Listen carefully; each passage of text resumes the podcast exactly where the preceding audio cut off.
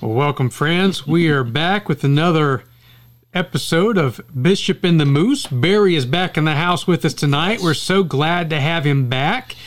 It was a much needed rest for him, and he was able to get much accomplished.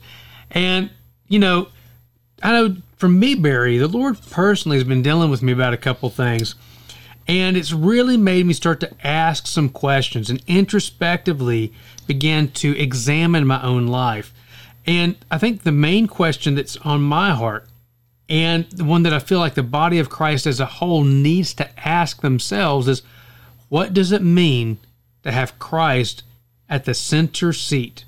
You know, like if you have an orchestra, mm-hmm. the conductor is always the one that's directing the orchestra. Everyone has that person. There's always somebody that's in that lead center seat that helps to guide and direct the the you know the musicians as they play. You know, but many times the body of Christ, we have this attitude like I've arrived, I'm serving, yes. I'm doing so many things at my church. I go and visit mm-hmm. people, you know, I've prayed for people and they've gotten well. I'm good. I'm getting into the pearly gates. But, you know, Jesus tells us in the Word, many at the judgment day will come to him and say, Lord, Lord, but mm-hmm. I prophesied in your name. Yes. Did I not cast out demons? Did I not heal the sick? And he will say, Depart from me, you worker of iniquity. I do not know you. And he calls them evil. Mm-hmm. He, I think you talked about that yeah. just the other day. Mm-hmm. And it's the only place that he really uses that term, mm-hmm. especially in that context. Yes. And what what is it? I mean, have you had those times in your life? I, I would say yes, and I think right now is, is one for me. It never, you know, we don't ever stop and just thank God for the uh, wonderful things we call coincidences that are not coincidences at all, but that are His orchestration in our life. But to sit down and talk to you and you tell me that, and for me to know in my life that the last probably two, three month, maybe weeks, uh, I've been. Uh, I've been doing the same thing, going through a time of really, on a personal level, looking at the Scripture and seeing what it really means to be led by the Spirit. What does it really mean to, uh, to uh, you know, to be in Christ and for Him to be the center of all things. Um, when I, uh, you know, recently in, in the church, and and uh, I can't help but mirror. I put my life into you know studying what I'm doing and preaching, and I took a time period here in August before, in between time seasons in the church. And I was really drawn to uh, Matthew ch- chapter 25 and just wanted to get into the parables that Jesus used at the end of his ministry. And, um, you know, it's the very last things he says at the end of his earthly ministry, and it's all about preparation for judgment. And then his last teaching, after those three parables, he talks about the sheep and the goat, and uh, one of the most you know, powerful passages there. And that's basically the last thing he said in his earthly ministry. Now, what, what I'm saying about all that is when you start really reading the scripture mm-hmm.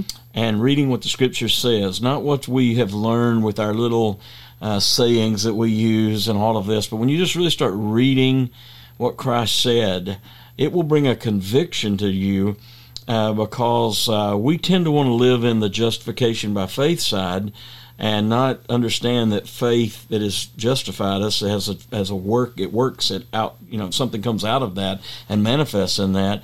And uh, if you read Matthew's gospel uh, it's pretty amazing that those folks that were more into and, and you're talking to a guy that believes in the power and the manifestations of the Holy Spirit and all of this but it's really interesting in Matthew's gospel the ones that said Lord Lord and we're all about words and even actions, but the sign actions. You know, Lord, we've done many wonderful works in your name. Lord, we've prophesied in your name. You know, Lord, you know, we, we've done these miracles in your name. And uh, he said, I depart from me, I, I never knew you. And yet, the ones that are the quiet, behind the scenes doing, are the ones that end up getting praised in, in Jesus' uh, eschatology, his his view of the end and, and what what's going to happen. And when you get to that very last passage in the in the sheep and the goats, he starts talking about, you know, uh, he takes the righteous, which are the sheep, and brings them in. Come, he says, enter into the kingdom prepared for you. Uh, from from the beginning. Uh, the kingdom of God is for you. And then he says to the others, you know, depart from me. But and they said, well, Lord, why? And he said, Well, when I was sick, you you helped me. When I was hungry, you fed me. When I was thirsty, you gave me something to drink. When I was in prison, you can't, you know, all those litany of things that are said there. And they all said, they were, in, the text is very strong. They say, Lord, when did we see you in prison? When did we see you sick? When did we see? And he said, Well, if you've done it unto the least of these, you've done it uh, uh, uh, unto me. And wow, I mean, the the reality of that statement is not just a great it's he says you've done it unto me. So all of these people that are unknown but that are going out here and helping people. And and by the way, Jesus very very clearly uses just the criteria of what our faith produces, not the faith itself. And I always try to communicate this, Kurt, because and I know we're going to bring this together here, but I always try to communicate this because, you know, in a Jewish mind in a Hebrew mind, uh, there was no difference between what you know and what you do. Matter of fact, you couldn't know something unless you did it. And in America, in the Western idea of things, we can learn things for a test. Is this going to be on the test? And we memorize five things that are going to be on the test. We, we have a difference between something we just memorize and know and then something that really changes our life that gets in and does that. They don't understand that. You know, in God's eyes, you don't really know it unless you're doing it. And, you know, if you're doing it, you know it. That proves it both ways. Perfect example. Going to Peru. Mm-hmm. If you go to Peru mm-hmm. and you tell someone, "Yeah, I'm I'm planning to come back. We'll see what happens," you just told them you'll be back. Yes. Oh, yes. It, yes. It's not a I might. Uh, yeah. It's not a possibility for yes. them. The moment you said uh, maybe, you're there. Well, let me pull this back around just a minute when you say that, because in saying all of that, I was setting the stage, and mainly for us, what you asked there is so incredibly powerful and you know, I, I, will I will say this, and, and I'm just going to say this statement, and you you tell me. But the success in our walk with God, uh, or our failure, is de- entirely dependent upon our relationship with the Holy Spirit. Amen. I mean, completely. That is that is it. So therefore, I want to look at these passages, and when you ask that question, how am I allowing the Holy Spirit to speak to me and lead me? Uh, in there. Can, can I read this verse here? It's Come one of the on. powerful verses from uh, Romans chapter 8. You know, there's therefore now no condemnation to those who are right. in Christ Jesus, who do not walk according to the flesh, but according to the Spirit. For the law of the Spirit of life in Christ Jesus has made me free from the law of sin and death. And he goes on for the next 15 or 20 verses that culminates when saying, if you don't have the Spirit of God, you're none of His. Because this is what the Spirit, this is when a person has believed – and and the and re, therefore receive the Holy Spirit, this is how they behave, and this is what they do. This is how they operate. So therefore, I can look at my operation in my life. I can look at what I'm doing in my life, and it either confirms or denies what I have confessed. You know, if I confess oh, yeah. it and don't do anything, the confession is hollow and means nothing. But if I look at what is actually happening in my life, then I, that confirms the the confession of faith I have. Now that's that's an incredibly sobering, you know, thought because when you ask that question, how do we know what is it like to do that? We have to come back and look at that. Just exactly how much am I being led by the Spirit? How much am I hearing the voice of God? How much am I walking with Him in that and way? And how much of what I do every day is autopilot? Yes, it's what I've learned I've conditioned myself to, and now I'm just going through the motions step by step, litany by litany. And now, because I've been taught all of my life, I now think I have an end to heaven because of what actions I've taken. Mm-hmm. Some people think just because they go to church on Easter Sunday, they're good with God. Mm-hmm. Some people think just because they go to church every Sunday, they're good with God. That's a good point. But they fail to realize that Jesus didn't say that if you show up to church, you're saved. Mm-hmm. He didn't say if you confess me, you're saved. He said, first of all, if you repent, mm-hmm. You confess me as Lord and Savior, you believe that I rose again on the third day, and then you receive me in your heart, then you'll be saved. Yeah, you know, if you'd asked me that same question 15 years ago, uh, I would have said, "Oh, well, Kirk, here's what you got to understand the gospel. You know, all sin falls short of the glory of God, and you got to understand what it means. You got to understand sin. You've got to understand this, and then you've got to pray this prayer with me. And if you pray this prayer with me and ask God to forgive you, and you turn from your sins, He'll save you. Because whosoever calls upon the name of the Lord is saved. And all of that is very true, obviously. But what I when I read the Scripture, now when I read the scripture, when I listen to what Jesus said, there's a whole lot more emphasis on the result of that confession, That's not right. the confession itself. Whereas in the evangelical Western world today, most of us have grown up with nothing but a preaching that's that's centered upon the confession, That's and right. we'll worry about that later, you know, uh, or don't really emphasize that much. I, I've I've asked uh, our people at, at church, and, and I've done this about everywhere I pastored. I said, if you really want to get serious about your discipleship, then sometime, uh, and I try to do it every couple of years, but sometimes you need to sit down and you need to take a, I like to say a red letter edition of the Bible because it's easier to do it that way, and just go through and actually take a piece of paper and and and uh, and a pen or pencil and write out exactly what Jesus said. Or you know, if the, all you can do is just read it, but I've I've learned that when you read and write something, you really get it in. You every time I do that, every time I do it, not just the first time I did it, but every time I do it, I am blown away by what Jesus actually said. We, we preachers have been guilty so long of saying when Jesus has a hard saying, we explain it away. Now, we don't think we are, but we get up and we say, you know, Jesus said, you know, if your right hand offends thee, cut it off because you'd be better, you know, going into eternity and going into heaven without a hand, you know, than you would, you know, you know that teaching. And uh, we always say, well, now he didn't literally mean this. He didn't, you know, we start down that road immediately of that. Whereas Jesus is not saying cut your hand off, but Jesus showing the urgency right. of how important this is, and we all kind of downplay that and don't don't don't go there. And and that's true of everything he said. When I when I looked at Matthew's gospel and I read, and I love Matthew's gospel. I've been in it a lot lately, and just Matthew. Matthew presents something in the neighborhood of. I think 148 stories of Jesus' teaching. Uh, when you you know look at more than you know the, the sermons, and then other times when he was stopped and taught them a parable or whatever. 148, 60 of the 148 deal with judgment and being prepared for judgment at the end times. Almost half of everything that came out of the mouth of the Lord was telling people you better be prepared for the last days. That's right. Because you're going to be surprised if you are thinking of it in terms that it's all about just me saying something. Now, as you, you get to the end, and he tells that, sta- that story at the end, he said, you know, the father's going to say, or the master in the, the parable is going to say, Well done, thou good and faithful servant. He didn't say, Well said my good and faithful. So some of my friends, they're so tied up in their statement of faith and the details of how they express their faith in God. And I'm not denying the absolute importance of knowing that, you know, what we believe and all of that.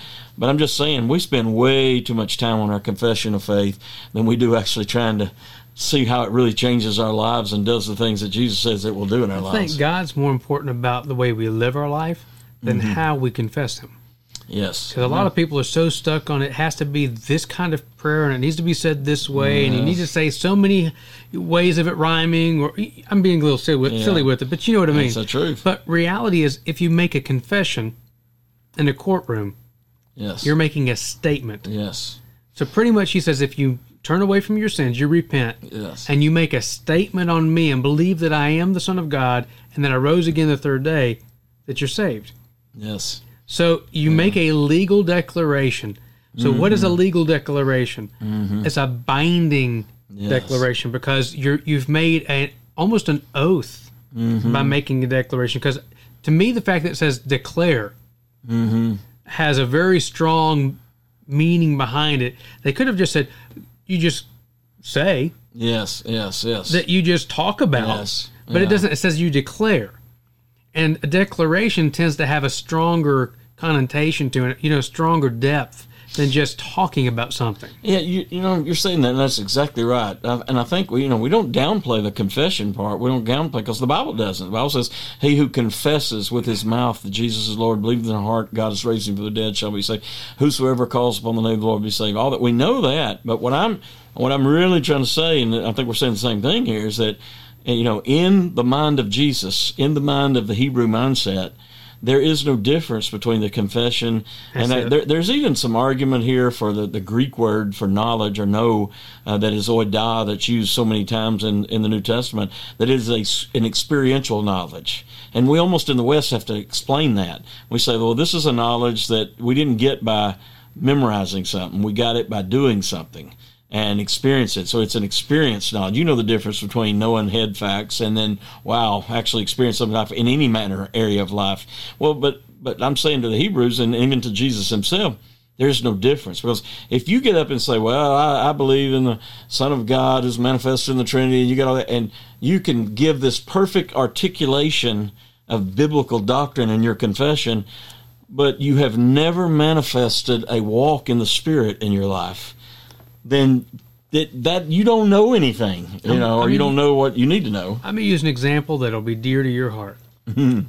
It's very similar to someone that studies about airline flight versus someone who either spends time in a simulator or in Yes. behind a cockpit. Yeah. Because if you just read about it, Yes. oh, you know all kinds of things about it. But if you've never touched, you know, oh. the steering wheel and you've never dealt with the controls and you've been through the process, it's not the same. That's a great illustration, and I I've been in the simulator and had uh, you know always disasters happen in the simulator, you know because that's where you practice you know these bad things so you can be prepared for it. But when you put your hands on those controls and you know you either have somebody in there with you or you're taking I mean uh, you're you're in the real world then you know you're you're you know it's it's uh, uh it's just a whole whole different. Uh, thing, and that's a perfect e- example of that. And I think that's what we need to get across. So when we sit down and do this inventory in our life and start thinking that, and by the way, the, you know, the New Testament says, "Make your calling and election sure, my brethren." It's a healthy thing to sometimes sit down and say, "How am I?" Uh, making this real in, in in my life, and how am I doing this? I, I, this was a little legalistic, but where I am, I this past year went through several of the lists in the Bible.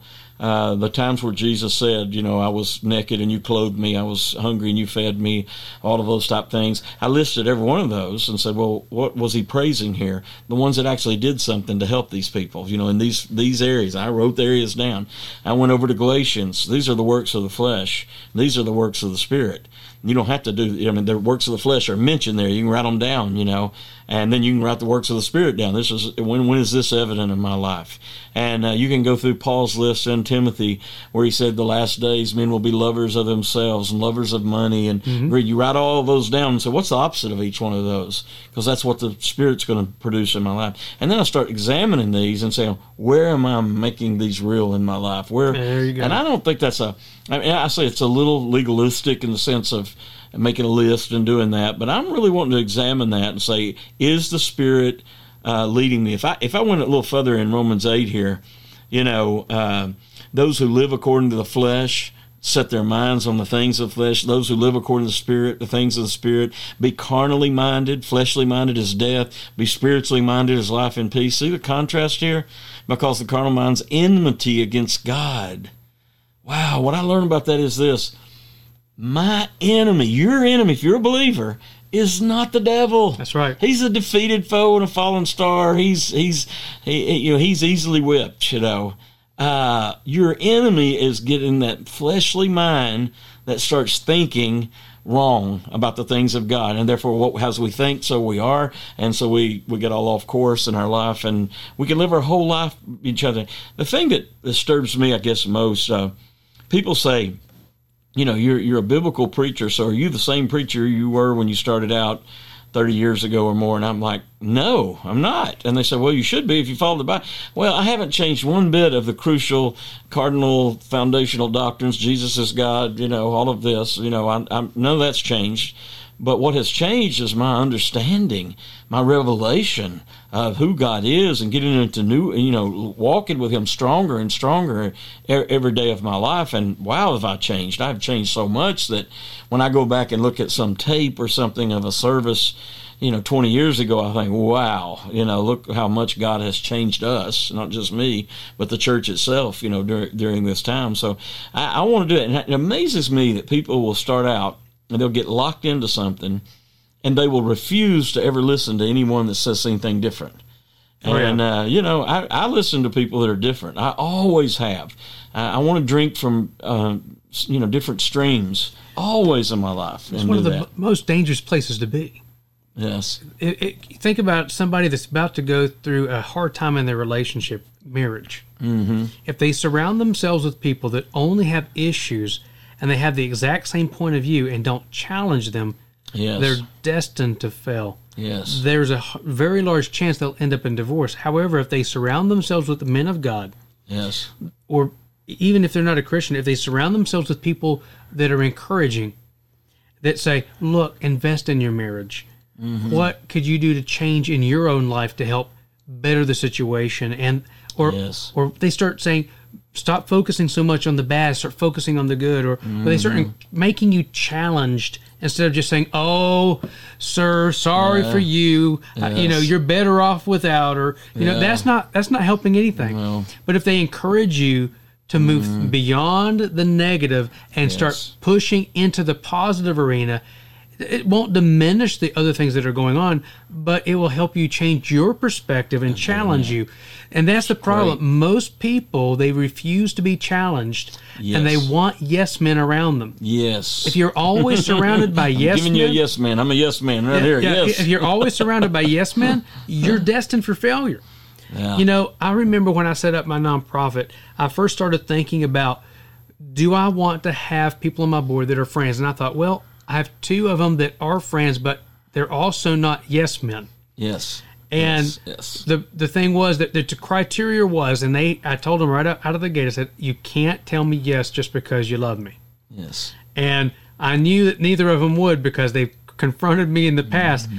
What are you doing XYZ for because of XYZ? Yes. So they already knew and they already had the opening to make w- corrective words or ask questions. Hey, why is this happening or whatever? And so I picked people that would challenge me. Mm-hmm. I purposely picked others because I knew they were good in business. And I knew that they could bring to the table, okay, you want to do this, this, and this for this project. Yes. Have you thought through Have this? you thought Yeah, th- yeah. about this? Have you thought about this other thing? And what about this? And they were- a lot of them are forward thinkers, you know, Mm-hmm. in business mindsets. And so I I pull these people that are all believers together, Mm-hmm. but I don't pick them just because they'll say yes. I pick them because I want them to ask me the hard question. See that you saying that in that business world or that world of close friends and, and ministry and all that, and and then I'm saying over here, you know, even in your Christian walk, uh, what what are these people? What you know, what are the Vineyard churches? Great, great godly. What are they saying about this? I want to go hear some of their preachers. What are they? I'm not talking about going hearing heretics. I'm not talking about going out and hearing people. But it, it's funny in either one of these situations we're talking about here, the human nature is to surround yourself with you know just uh, you know you know something that won't challenge you and something that'll confirm what you're doing already and uh, you know it, whether it's in ministry business whether it's in just experiencing God and hearing some things uh, yeah you know real quickly I just say this with me, I, you know, I was raised, I was in the Baptist, you know, environment. I'm so thankful for so much of that. But there came a time when I was like, what are these? Because I would look at some of these, you know, Baptist people that were in the church that were older and so negative and so critical and so mean spirited. And then I would look over at some of these Pentecostal friends that I had that, you know, they didn't dot their I and cross their T's the way I did. Matter of fact, they did some things really wrong, you know, in Scripture there. Not damnable doctrines, but just things about the way they they worshipped or did some few things that I thought, boy, that don't line up with the Scripture. Where, but then I started noticing, look how they love God. Look at the manifestation in their life right. of the fruit. And I thought, you know, if I really want to be like somebody when I grow up, I want to be like this person, not this person. And, you know, so you know, when you drink from, you know, different streams, if you keep listening to what you've always heard, you will always stay where you've always been. You you have to, you know, see what, what, what God's saying in a richer atmosphere. And I think that is confirmed in me what we're talking about here, the ability to experience all of what God has for me. I've got a good example that a friend of mine gave me. Um, he's a missionary to Nepal, and he was talking about how there was a minister in Sri Lanka that these missionaries had gone to, and they were telling him, "You need to have multiple services at your church." And he kept saying, "No, I need a bigger building. We don't do that in Sri Lanka." Well, over and over they kept trying to convince him, and finally the minister that was there from the United States says, "You know what? We're taking you to Pastor Cho's church in mm-hmm. Korea." Mm-hmm. And he goes, Why? He goes, Because you need to see something. Mm-hmm. And so they took this pastor from Sri Lanka to Pastor Cho's church in Korea. and had him sit through all, I think like Oh, 10 boy. services. Yeah, yeah. And at the very last service, they look at him and says, "So, what do you think?" He goes, "We need multiple services, in. Sri Lanka." and the whole point of it was, is he had no concept Yes. In his mind, so he could not imagine the way it would work, the way it would function, back. the way it would go. But what happens if you only surround yourself with yes men, Yes. people of the same thinking? You are never challenged to get outside of the box and do things differently. But if you expose yourself to people of different thinking, Mm-hmm. you know, the same passions, but they do it differently, they came to the conclusion a different way, they had a different method, you can be challenged to move outside of your comfort zone, and maybe you might make a larger impact than you would have if you just had people that think just like you. So when it comes to doctrine, so many people get nailed into that false trinity that so many people are locked in today. God the Father, God the Son, and God the Holy Bible. And they think that they they get so concerned with the confession and getting the dotting the i's and crossing the t's. I'm not d- denying the importance of some of this. I'm not. I'm just saying they get so into that they lose what it's supposed to do and how they ought to love one another and and care for other people. They they totally lose that and they become very mean spirited. Uh, you know, very ugly. I mean, one of the biggest expositors of our day. I have seen the ugliness come out of his mouth in attacking other ministers and things. It just says that is not the spirit of Christ at all. And uh, you get so tied into that you can't see it. So, real quick as we close, we got to ask our question again: What does it mean to have Christ as the center of all things, to have the Holy Spirit leading you. And I think in our day, or as Christians living in this age that we're living in, it's the Holy Spirit that is living within us, that guides us, how we give Him control, how we do those things. These are subjects, uh, we've talked a lot about going through lists and looking at the Bible, what it says, is this really taking place in my life? Reading Jesus' actual words, how much He emphasized the doing aspect, not That's just right. the believing aspect and all of that. But uh, I think we could talk a little bit longer about this in, in, a, in a future time because there's a whole lot more to talk about here than can be talked about in just 30 minutes, I believe. So, I completely agree. And guys, we're so glad that you joined us. We really hope you come back again. You know, we would love to hear from you as well. You can always email Pastor Barry at bclingan at trophylakes.org, or you can contact me at mooseministriesinc.com at one of our contact forms. You can also leave your prayer request either at either location. Uh, we do have a learning platform we're working on. We're about to release that probably in the next month or two. And we have several resources that we've gotten. We actually have Bishop and the Moose now on podcast. yes, yes, we do. So if you can't join us here for Facebook Live all the time, but you really enjoy it, or you can't always join us at, for the YouTube channel, you can always catch either one on the podcast. And you can find the link at iTunes or on Google. Mm-hmm. Or you can go to the Moose Ministries Inc. page, either one.